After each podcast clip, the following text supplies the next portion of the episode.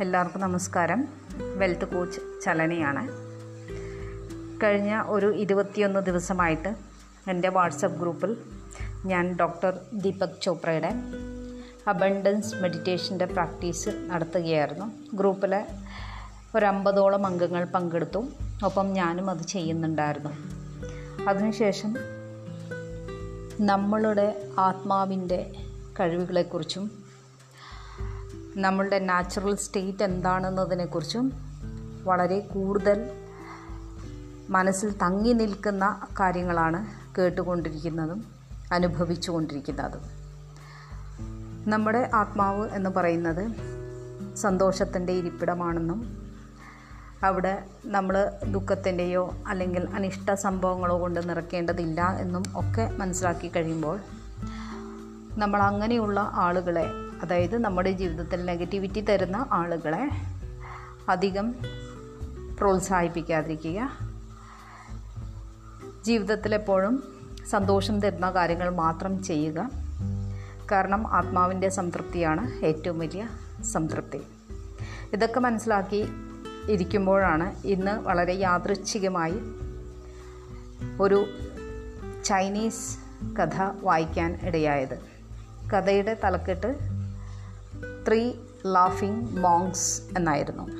കഥ ചുരുക്കി പറയാം. പണ്ടൊരു കാലത്ത് ചൈനയിൽ മൂന്ന് ലോഫിംഗ് മോങ്സ് എപ്പോഴും ചിരിച്ചുകൊണ്ടിരിക്കുന്ന സന്യാസിമാരുണ്ടായിരുന്നു. ഭിക്ഷുക്കളുണ്ടായിരുന്നു. ഇവർ എല്ലാ ദിവസവും ഓരോ ഗ്രാമത്തിലും കവലയിലും ഒക്കെ പോയിട്ട് പൊട്ടിച്ചിരിക്കും.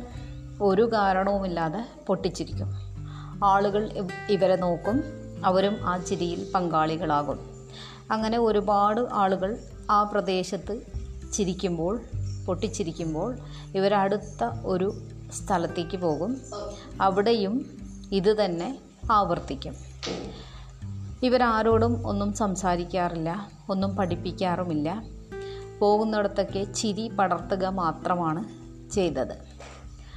ദിവസങ്ങൾ കടന്നുപോയി ഇവരുടെ പേരൊന്നും ആർക്കും അറിയില്ല ആരും ചോദിച്ചിട്ടില്ല. കാരണം ഇവരാരോടും സംസാരിക്കാറില്ല. ഒരു ഗ്രാമത്തിലേക്ക് ഇവർ മൂന്ന് പേരും പോവുകയായിരുന്നു. ആ ഗ്രാമത്തിലേക്ക് കടന്ന ഉടനെ ഈ മൂന്നാമതിൽ മൂന്ന് ആൾക്കാരിൽ ഒരാൾ മരിച്ചു വീണു. ഇത് കേട്ട ഉടനെ മറ്റ് പല സ്ഥലങ്ങളിൽ നിന്നും ആളുകൾ ഓടി വരാൻ തുടങ്ങി. മറ്റ് രണ്ട് ലാഫിംഗ് മോങ്സ് എന്ത് ചെയ്യുകയായിരിക്കും എന്ന ചിന്തയായിരുന്നു ബാക്കിയുള്ളവർക്ക്. എന്നാൽ അവിടെ ചെന്നപ്പോൾ ജനങ്ങൾ കണ്ടത് മരിച്ചു വീണ ആളെ നോക്കി മറ്റ് രണ്ടുപേരും പൊട്ടിച്ചിരിക്കുന്നതാണ്.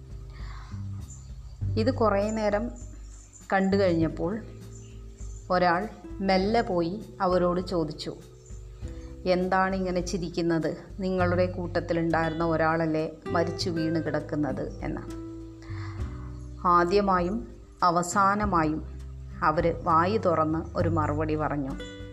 അവർ പറഞ്ഞു ഇന്നലെ ഞങ്ങൾ ഈ ഗ്രാമത്തിലേക്ക് കയറിയപ്പോൾ ഈ മരിച്ചു വീണ ആൾ ഒരു കാര്യം ചോദിച്ചു. നമ്മൾ മൂന്ന് പേരിൽ ആരായിരിക്കും ബാക്കി രണ്ടു പേരെയും തോൽപ്പിച്ചുകൊണ്ട് ആദ്യം മരിക്കുക എന്ന്? ആ തെമ്മാടി ഈ പന്തയത്തിൽ ജയിച്ചു. ഞങ്ങൾ രണ്ടും ബാക്കിയായി. ഇങ്ങനെ പറഞ്ഞ് വീണ്ടും പൊട്ടിച്ചിരിക്കാൻ തുടങ്ങി. അങ്ങനെ ഇത് കണ്ടു നിന്ന ജനങ്ങളും ചിരിക്കാൻ തുടങ്ങി.